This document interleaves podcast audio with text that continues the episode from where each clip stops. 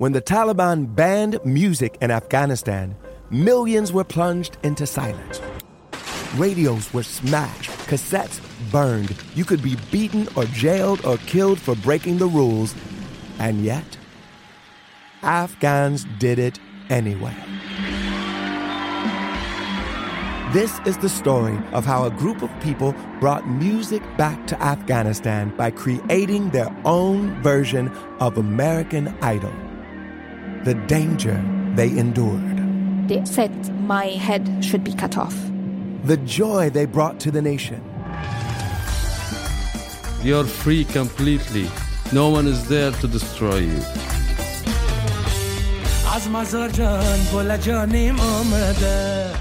I'm John Legend. Listen to Afghan Star on the iHeartRadio app, Apple Podcasts, or wherever you get your podcasts. Hey, girlfriends, it's me, Carol Fisher. I'm so excited to tell you about the brand new series of The Girlfriends. In season one, we told you about the murder of Gail Katz at the hands of my ex boyfriend Bob. At one point, a woman's torso washed up on Staten Island and was misidentified as Gail. She spent nine years in Gail's grave, and then she just disappeared. It's almost like it's become this moral obligation to find her. And that's what we're going to do find this missing girlfriend and tell her story. With the help of some of your favorite girlfriends from season one, like my producer Anna. Oh my God. My friend Dr. Mindy Shapiro. Hi, it's Dr. Shapiro, and I'd like to speak with the deputy medical examiner and of course, Gail's sister, Elaine Katz. Having no closure, it kills you. Join us as we try to solve a 35 year old cold case. It's not going to be easy, but it's going to be one hell of a ride. what? I can't believe this. Listen to season two of The Girlfriends, Our Lost Sister on the iHeartRadio app, Apple Podcasts, or wherever you get your podcasts. a new season of Bridgerton is here. And with it, a new season of Bridgerton, the official podcast. I'm your host, Gabrielle Collins, and this season, we are bringing fans even deeper into the ton. Colin Bridgerton has returned from his travels abroad. Is betrothal written in the stars for the eligible bachelor? Meanwhile, the ton is reverberating with speculation of who holds Lady Whistledown's pen. We're discussing it all. I sit down with Nicola Coughlan, Luke Newton, Shonda Rhimes, and more to offer an exclusive peek behind the scenes of each episode of the new season. Watch season three of the Shondaland series on Netflix. Then, fall in love all over again by listening to Bridgerton, the official podcast, on the iHeartRadio app, Apple Podcasts, or wherever you get your podcasts. Subscribe to catch a new episode every Thursday.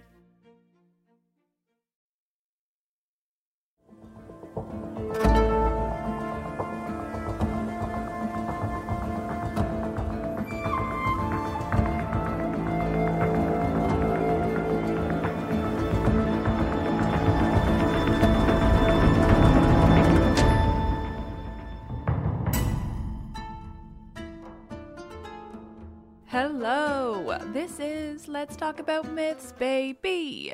And I am your host, Liv, here with another episode of the Argonautica by Apollonius. Now, this is the ancient Hellenistic epic all about Jason. You know how we love? Anyway, how Jason exists uh, and his trip with the Argonauts to capture the Golden Fleece. Now, I'm sure, based on all of that, and you having listened to my podcast, I can imagine, you will understand who is coming along in this story. But not yet, because this is only part two of book one. Now, this epic is only four books, so if you thought it was going to be epically long by me splitting up the books into two or three, it's not. It just means we're going to have, you know, eight to 12 episodes instead of four, which is totally reasonable. And like I mentioned, these will be interspersed with conversation episodes. It won't be only epics and it won't be only conversations. I've got to keep myself sane. A note about the translation it's very old, and so when I think of it, I'm changing words like spake and ye to words like spoke and you. So this is almost an exact use of that translation, but frankly, I'm making it a lot easier for us all to understand. So, without any further rambling, a reminder from last week we have been introduced to all of the Argonauts. They are extensive and they are preparing to set sail on their ship, and they just settled in to have a little bit of a sleep before they set sail. This is the Argonautica by Apollonius, translated by R. C. Seaton, Book 1, Part 2.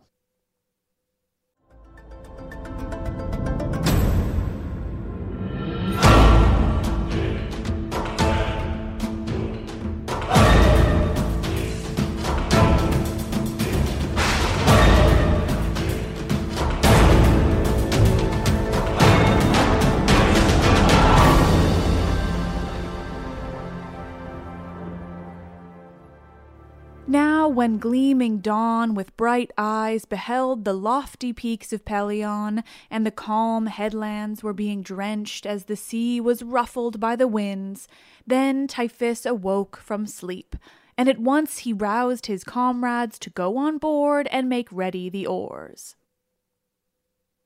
And a strange cry did the harbour of Pagasai utter, and Pelian Argo herself urging them to set forth. For in her beam divine had been laid which Athena had brought from an oak of Dodona, and fitted in the middle of the stem. And the heroes went to the benches, one after the other, as they had previously assigned for each to row in his place, and took their seats in due order near their fighting gear. In the middle sat Ancaeus and mighty Heracles, and near him he laid his club, and beneath his tread the ship's keel sank deep. And now the hawsers were being slipped, and they poured wine on the sea. But Jason with tears held his eyes away from his fatherland.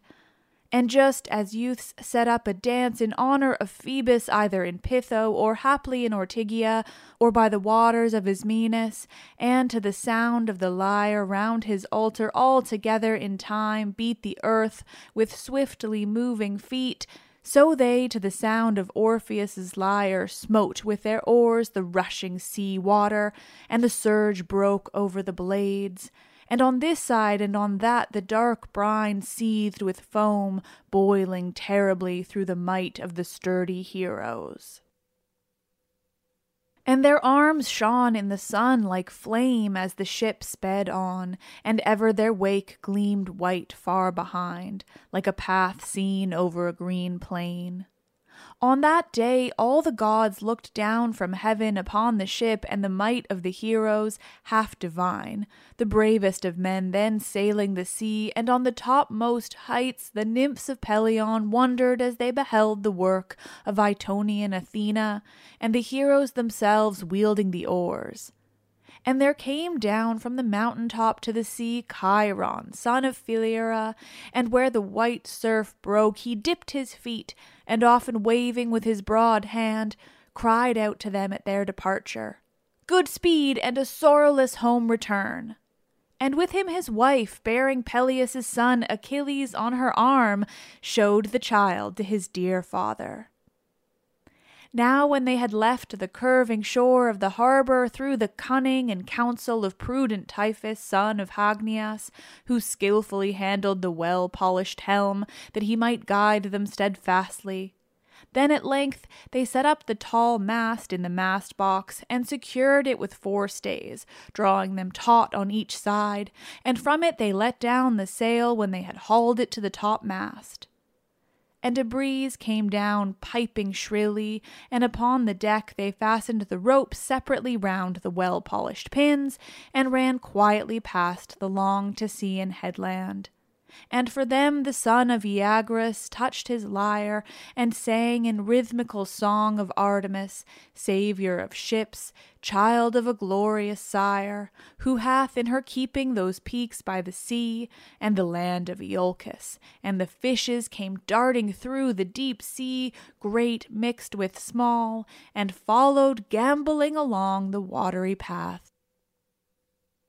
And as when in the track of a shepherd their master countless sheep follow to the fold that have fed to the full of grass, and he goes before gaily piping a shepherd's strain on iris, shrill reed, so these fishes followed, and a chasing breeze ever bore the ship onward.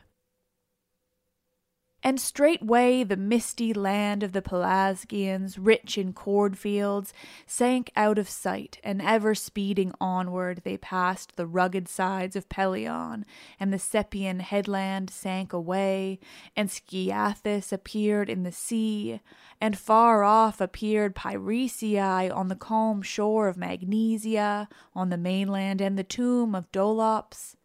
Here then in the evening, as the wind blew against them, they put to land, and paying honor to him at nightfall burnt sheep as victims, while the sea was tossed by the swell, and for two days they lingered on the shore. But on the third day they put forth the ship, spreading on high the broad sail, and even now men call that beach Aphetai of Argo. Thence going forward, they ran past Melibea, escaping a stormy beach and surf line. And in the morning they saw Homole close at hand, leaning on the sea, and skirted it. And not long after that, they were about to pass by the outfall of the river Amyris. From there they beheld Eurymene and the sea washed ravines of Ossa and Olympus. Next, they reached the slopes of Pallene beyond the headland of Canastra, running all night with the wind. And at dawn before them they journeyed rose Athos, the Thracian mountain, which with its topmost peak overshadows Lemnos, even as far as Myrine, though it lies as far off as the space that a well trimmed merchant ship would traverse up to the midday. For them on that day, till darkness fell, the breeze blew exceedingly fresh, and the sails of the ship strained to it. But with the setting of the sun, the wind left them, and it was by the oars that they reached Lemnos, the Sintian isle. Here, the whole of the men of the people together had been ruthlessly slain through the transgressions of the women in the year gone by. For the men had rejected their lawful wives, loathing them, and had conceived a fierce passion for captive maids, who they themselves brought across the sea from their forays in Thrace. For the terrible wrath of Cypris came upon them, because for a long time they had grudged her the honors due. O hapless women and insatiate in jealousy to their own ruin! Not their husbands alone with the captives did they slay on account of the marriage bed, but all the males at the same time, that they might thereafter pay no retribution for the grim murder. And of all the women, Hypsipyle alone spared her aged father, Thoas, who was king over the people, and she sent him in a hollow chest to drift over the sea, if haply he should escape. And fishermen dragged him to shore at the island of Oenoe, formerly Oenoe, but afterwards Sicynus from Sicynus, whom the water nymph Oenoe bore to Thoas. Now for all the women to tend kine, to don armor of bronze, and to cleave with the plowshare the wheat bearing fields was easier than the works of Athena, with which they were busied aforetime. Yet for all did they often gaze over the broad sea in grievous fear against the Thracians' coming. So when they saw Argo being rowed near the island, straightway crowding in multitude from the gates of Myrine, and clad in their harness of war, they poured forth to the beach like ravening Thyades, for they deemed that the Thracians were come. And with them Hypsipyle, daughter of Thoas, donned her father's harness, and they streamed down speechless with dismay. Such fear was wafted about them. Meantime, from the ships, the chiefs had sent Aethalides, the swift herald, to whose care they entrusted their messages and the wand of Hermes, his sire, who had granted him a memory of all things, that never grew dim. And not even now, though he has entered the unspeakable whirlpools of Acheron, has forgetfulness swept over his soul, but its fixed doom is to be ever changing its abode, at one time to be numbered among the dwellers beneath the earth, at another to be in the light of the sun among living men. But why need I tell at length tales of Aethalides? He at that time persuaded Hypsipyle to receive the newcomers as the day was waning into darkness, nor yet at dawn did they loose the ship's hawsers to the breath of the north wind. Now the Lemnian women fared through the city and sat down to assembly, for Hypsipyle herself had so bidden. And when they were all gathered together in one great throng, straightway she spake among them with stirring words. O friends, come, let us grant these men gifts to their heart's desire, such as it is fitting that they should take on shipboard, food and sweet wine, in order that they may steadfastly remain outside our towers, and may not, passing among us for need's sake, get to know us all too well. And so an evil report be widely spread, for we have wrought a terrible deed, and in now wise will it be to their liking should they learn it. Such is our counsel now, but if any of you can devise a better plan, let her rise, for it was on this account that I summoned you hither. Thus she spoke, and sat upon her father's seat of stone, and then rose up her dear nurse Polyxo, for very age, halting upon her withered feet, bowed over a staff, and she was eager to address them. Near her were seated four virgins, unwedded, crowned with white hair, and she stood in the midst of the assembly, and from her bent back she feebly raised her neck and spoke thus. Gifts, as Hypsipyle herself wishes, let us send to the strangers, for it is better to give them. But for you, what device have ye to profit of your life if the Thracian host fall upon us, or some other foe, as often happens among men? Even as now this company is come unforeseen, but if one of the blessed gods should turn this aside with countless other woes, worse than battle, remain behind, when the aged women die off and ye younger ones without children reach hateful old age, how then will you live, hapless ones? Will your oxen of their own accord yoke themselves for the deep ploughlands and draw the earth cleaving share through the fallow, and forthwith, as the year comes round, reap the harvest? Assuredly, though the fates till now have shunned me in horror, I deem that in the coming year I shall put on the garment of earth. When I have received my meed of burial, even so as it is right, before the evil days draw near. But I bid you, who are younger, give good heed to this. For now at your feet a way of escape lies open. If you trust the strangers the care of your homes and all your stock and your glorious city. Thus she spoke, and the assembly was filled with clamor, for the word pleased them. And after her straightway Hypsipyle rose up again, and thus spoke in reply. If this purpose please you all, now will I even send a messenger to the ship. She spoke and addressed Iphinoe close at hand. Go, Iphinoe, and beg yonder man, whoever it is that leads this array, to come to our land, that I may tell him a word that pleases the heart of my people, and bid the men themselves, if they wish, boldly enter the land and city with friendly intent.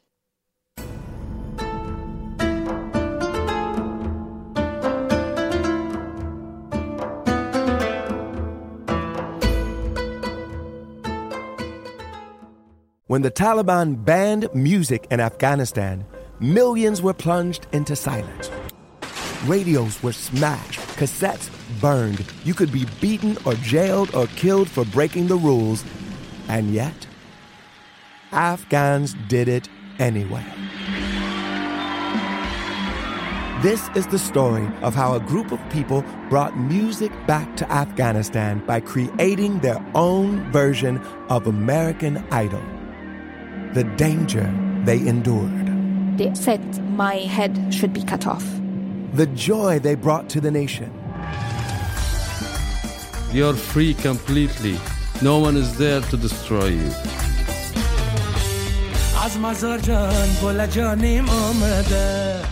I'm John Legend. Listen to Afghan Star on the iHeartRadio app, Apple Podcasts, or wherever you get your podcasts. Hey, girlfriends, it's me, Carol Fisher. I'm so excited to tell you about the brand new series of The Girlfriends. In season one, we told you about the murder of Gail Katz at the hands of my ex boyfriend Bob. At one point, a woman's torso washed up on Staten Island and was misidentified as Gail. She spent nine years in Gail's grave, and then she just disappeared.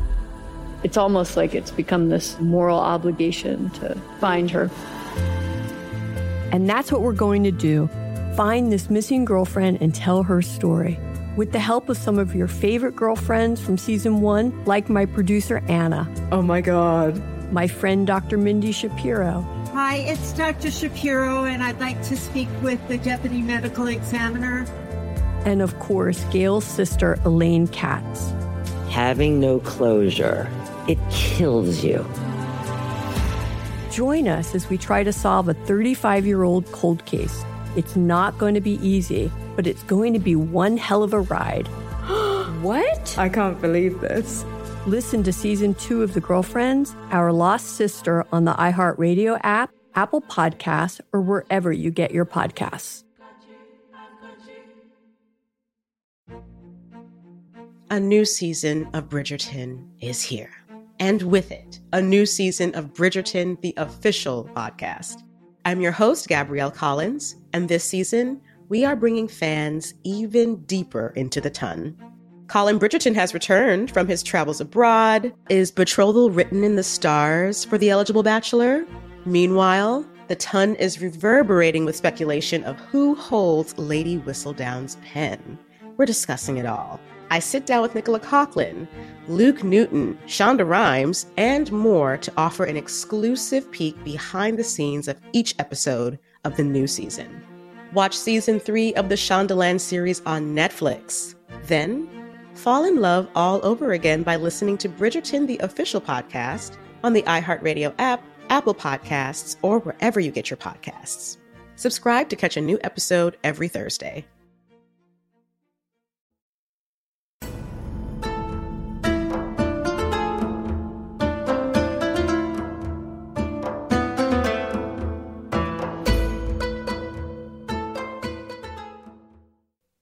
She spoke and dismissed the assembly, and thereafter started to return home.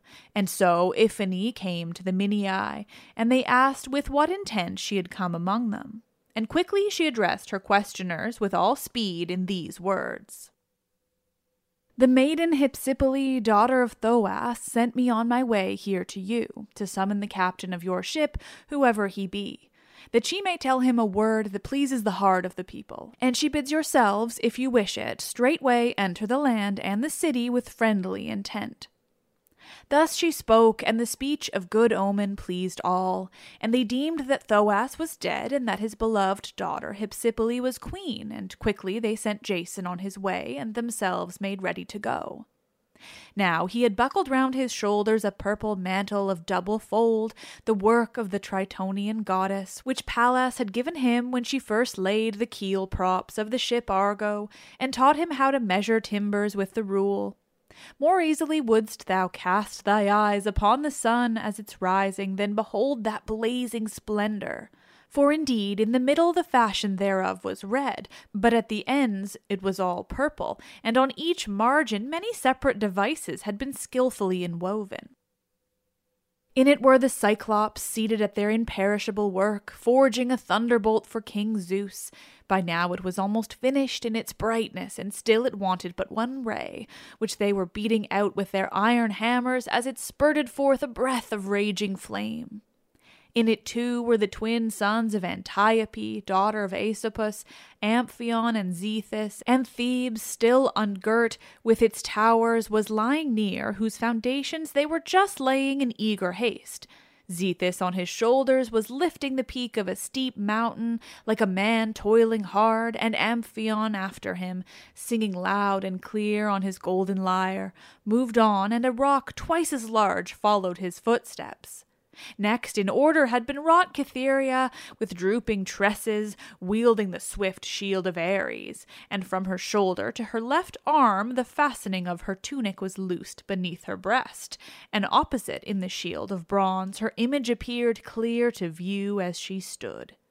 And in it was a well wooded pasturage of oxen, and about the oxen the Telebii and the sons of Electryon were fighting, the one party defending themselves, the other, the Taphian raiders, longing to rob them, and the dewy meadow was drenched with their blood, and the many were overmastering the few herdsmen and therein were fashioned two chariots racing, and the one in front Pelops was guiding as he shook the reins, and with him was Hippodamia at his side, and in pursuit Myrtilus urged his steeds, and with him Oenomaus had grasped his couched spear, but fell as the axle swerved and broke in the nave, while he was eager to pierce the back of Pelops and in it was wrought Phoebus Apollo, a stripling not yet grown up, in the act of shooting at me. In the act of shooting at mighty Tityus, who was boldly dragging his mother by her veil. Tityus, whom glorious Elate bare, but earth nursed him and gave him second birth. And in it was Phrixus the Minyan, as though he were in very deed listening to the ram, while it was like one speaking.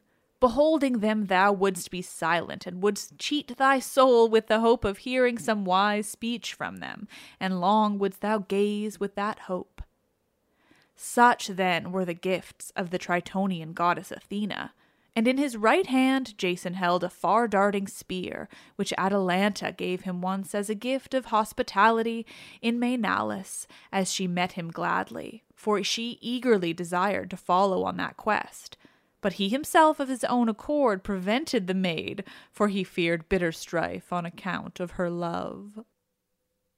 And he went on his way to the city like to a bright star, which maidens, pent up in new built chambers, behold as it rises above their homes, and through the dark air it charms their eyes with its fair red gleam, and the maid rejoices, love sick for the youth who is far away amid strangers, for whom her parents are keeping her to be his bride. Like to that star, the hero trod his way to the city, and when they had passed within the gates and the city, the women of the people surged behind him, delighting in the stranger. But he, with his eyes fixed on the ground, fared straight on, till he reached the glorious palace of Hypsipyle. And when he appeared, the maids opened the folding doors, fitted with well fashioned panels, here Iphinoe, leading him quickly through a fair porch, set him upon a shining seat opposite her mistress. But Hypsipyle turned her eyes aside, and a blush covered her maiden cheeks. Yet for all her modesty she addressed him with crafty words.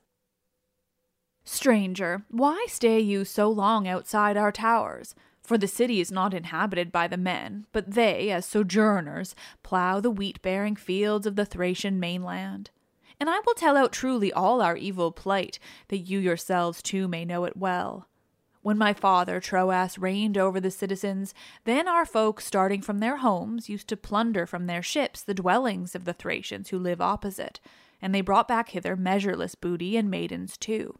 But the counsel of the baneful goddess Kypris was working out its accomplishment, who brought upon them soul destroying infatuation. For they hated their lawful wives, and, yielding to their own mad folly, drove them from their homes. And they took to their beds the captives of their spear, cruel ones. Long in truth we endured it, if haply again, though late, they might change their purpose. But ever the bitter woe grew twofold, and the lawful children were being dishonored in their halls, and a bastard race was rising. And thus unmarried maidens and widowed mothers too wandered uncared for through the city. No father heeded his daughter ever so little, even though he should see her done to death before his eyes at the hands of an insolent stepdame. Nor did sons, as before, defend their mother against unseemly outrage nor did brothers care at heart for their sister. But in their homes, in the dance, in the assembly, and the banquet, all their thought was only for their captive maidens, until some god put desperate courage in our hearts, no more to receive our lords on their return from Thrace within our towers, so that they might either heed the right or might depart and be gone elsewhither, they and their captives. So they begged of us all the male children that were left in the city, and went back to where even now they dwell on the snowy tilths of Thrace. Do you therefore stay and settle with us? And shouldst thou desire to dwell here, and this finds favor with thee, assuredly thou shalt have the prerogative of my father Thoas. And I deem that thou wilt not scorn our land at all, for it is deep soiled beyond all other islands that lie in the Aegean Sea. But come now, return to the ship and relate my words to your comrades, and stay not outside our city. She spoke, glazing over the murder that had been wrought upon the men, and Jason addressed her in answer. Hypsipyle, very dear to our hearts is the help we shall meet with, which thou grantest to us who need thee, and I will return again to the city when I have told everything in order due. But let the sovereignty of the island be thine. It is not in scorn I yield it up, but grievous trials urge me on. He spoke and touched her right hand, and quickly he turned to go back, and round him the young maids on every side danced in countless number in their joy till he passed through the gates. And then they came to the shore in smooth running wains, bearing with them many gifts. When now he had related from beginning to end the speech which Hypsipyle had spoken when she summoned them, and the maids readily led the men back to their homes for entertainment. For Cypris stirred in them a sweet desire, for the sake of Hephaestus of many counsels, in order that Lemnos might be again inhabited by men and not be ruined. Thereupon Aeson's son started to go to the royal home of Hypsipyle, and the rest went each his way as chance took them, all but Heracles, for he of his own will was left behind by the ship and a few chosen comrades with him. And straightway the city rejoiced with dances and banquets, being filled with the steam of sacrifice, and above all the immortals they propitiated with songs and sacrifices the illustrious son of Hera and Cypris herself. And the sailing was ever delayed from one day to another, and long would they have lingered there had not Heracles gathered together his comrades apart from the women, thus addressed them with reproachful words. Wretched men, does the murder of kindred keep us from our native land? Or is it in want of marriage that we have come hither from thence, in scorn of our countrywomen? Does it please us to dwell here and plough the rich soil of Lemnos? No fair renown shall we win by thus tarrying so long with stranger women, nor will some god seize and give us at our prayer a fleece that moves of itself. Let us then return each to his own but him leave you to rest all day long in the embrace of Hypsipyle until he has peopled Lemnos with men children, and so there come to him great glory. Thus did he chide the band, but no one dared to meet his eye or to utter a word in answer. But just as they were in the assembly, they made ready their departure in all haste, and the women came running towards them when they knew their intent. And as when bees hum round fair lilies pouring forth from their hive in the rock, and all round the dewy meadow rejoices, and they gather the sweet fruit, flitting from one to another, even so the women eagerly poured forth, clustering round the men with loud lament, and greeted each one with hands and voice, praying the blessed gods to grant him a safe return. And so Hypsipyle too prayed, seizing the hands of Aeson's son, and her tears flowed for the loss of her lover. Go, and may heaven bring thee back again with thy comrades unharmed, bearing to the king the golden fleece, even as thou wilt in their heart desire, and this island and my father's sceptre will be awaiting thee, if on thy return hereafter thou shouldst choose to come hither again, and easily couldst thou gather a countless host of men from other cities. But thou wilt not have this desire, nor do I myself forebode that it so will be. Still remember Hypsipyle when thou art far away and when thou hast returned, and leave me some word of bidding, which I will gladly accomplish if haply heaven shall grant me to be a mother. And Aeson's son in admiration thus replied, Hypsipyle, so may all these things prove propitious by the favor of the blessed gods. But do thou hold a nobler thought of me, since by the grace of Pelias it is enough for me to dwell in my native land. May the gods only release me from my toils, but if it is not my destiny to sail afar and return to the land of Hellas, and if thou should bear a male child, Send him when grown up to Pelasgian Iolcus to heal the grief of my father and mother, if so be he find them still living, in order that, far away from the king, they may be cared for by my own hearth in their home. He spoke and mounted the ship first of all, and so the rest of the chiefs followed, and, sitting in order, seized the oars. And Argus loosed for them the hawsers from under the sea beaten rock, whereupon they mightily smote the water with their long oars, and in the evening, by the injunctions of Orpheus, they touched at the island of Electra, daughter of Atlas, in order that by gentle initiation they might learn the rites that may not be uttered, and so with greater safety sail over the chilling sea. Of these I will make no further mention, but I bid farewell to the island itself and the indwelling deities to whom belong those mysteries, which it is not lawful for me to sing.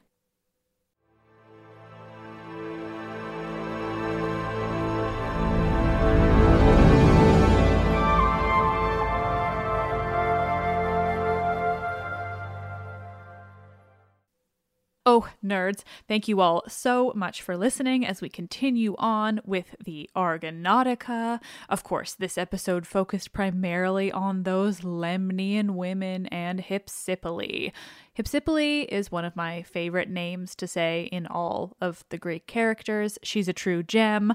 You can listen to my regular episodes about this part in the story. Um, they were covered, I think, in the last year or two, but if you search the name Hypsipyle, you're going to find it because I doubt she has many podcasts on her.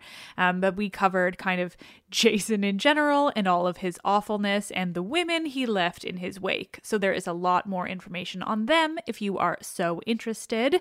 I will kind of be laying out instances like that throughout the Argonautica just because I have covered some of these stories in different places and they can be really interesting. And Lord knows I'm not going to just focus on Jason being a so called good guy like he is here. Um, but as we keep going, I'll kind of lay those out for you. Overall, though, thank you all so much for listening. Next week, even more adventures in the world of Jason and the Argonauts, including that moment with Heracles and Hylas, which I've also covered in another episode, but we will get there. You are all the best. Thank you so much for listening. I am Liv, and I love this shit.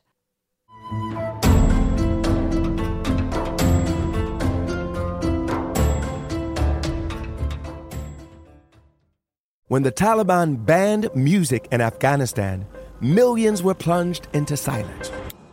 Radios were smashed, cassettes burned. You could be beaten or jailed or killed for breaking the rules. And yet, Afghans did it anyway.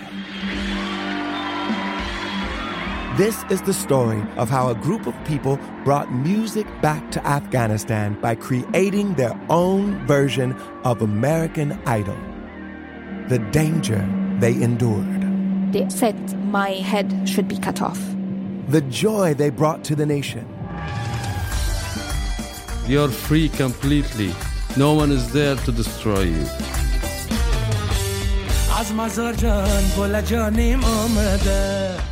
I'm John Legend. Listen to Afghan Star on the iHeartRadio app, Apple Podcasts, or wherever you get your podcasts. Hey, girlfriends, it's me, Carole Fisher. I'm so excited to tell you about the brand new series of The Girlfriends. In season one, we told you about the murder of Gail Katz at the hands of my ex boyfriend Bob. At one point, a woman's torso washed up on Staten Island and was misidentified as Gail. She spent nine years in Gail's grave, and then she just disappeared. It's almost like it's become this moral obligation to find her. And that's what we're going to do find this missing girlfriend and tell her story. With the help of some of your favorite girlfriends from season one, like my producer Anna. Oh my God. My friend Dr. Mindy Shapiro. Hi, it's Dr. Shapiro, and I'd like to speak with the deputy medical examiner. And of course, Gail's sister, Elaine Katz. Having no closure, it kills you. Join us as we try to solve a 35 year old cold case. It's not going to be easy, but it's going to be one hell of a ride. what? I can't believe this. Listen to season two of The Girlfriends, Our Lost Sister on the iHeartRadio app, Apple Podcasts, or wherever you get your podcasts. A new season of Bridgerton is here. And with it, a new season of Bridgerton, the official podcast. I'm your host, Gabrielle Collins, and this season, we are bringing fans even deeper into the ton. Colin Bridgerton has returned from his travels abroad. Is betrothal written in the stars for the eligible bachelor? Meanwhile, the ton is reverberating with speculation of who holds Lady Whistledown's pen. We're discussing it all. I sit down with Nicola Coughlan, Luke Newton, Shonda Rhimes, and more to offer an exclusive peek behind the scenes of each episode of the new season. Watch season three of the Shondaland series on Netflix. Then, fall in love all over again by listening to Bridgerton, the official podcast, on the iHeartRadio app, Apple Podcasts, or wherever you get your podcasts. Subscribe to catch a new episode every Thursday.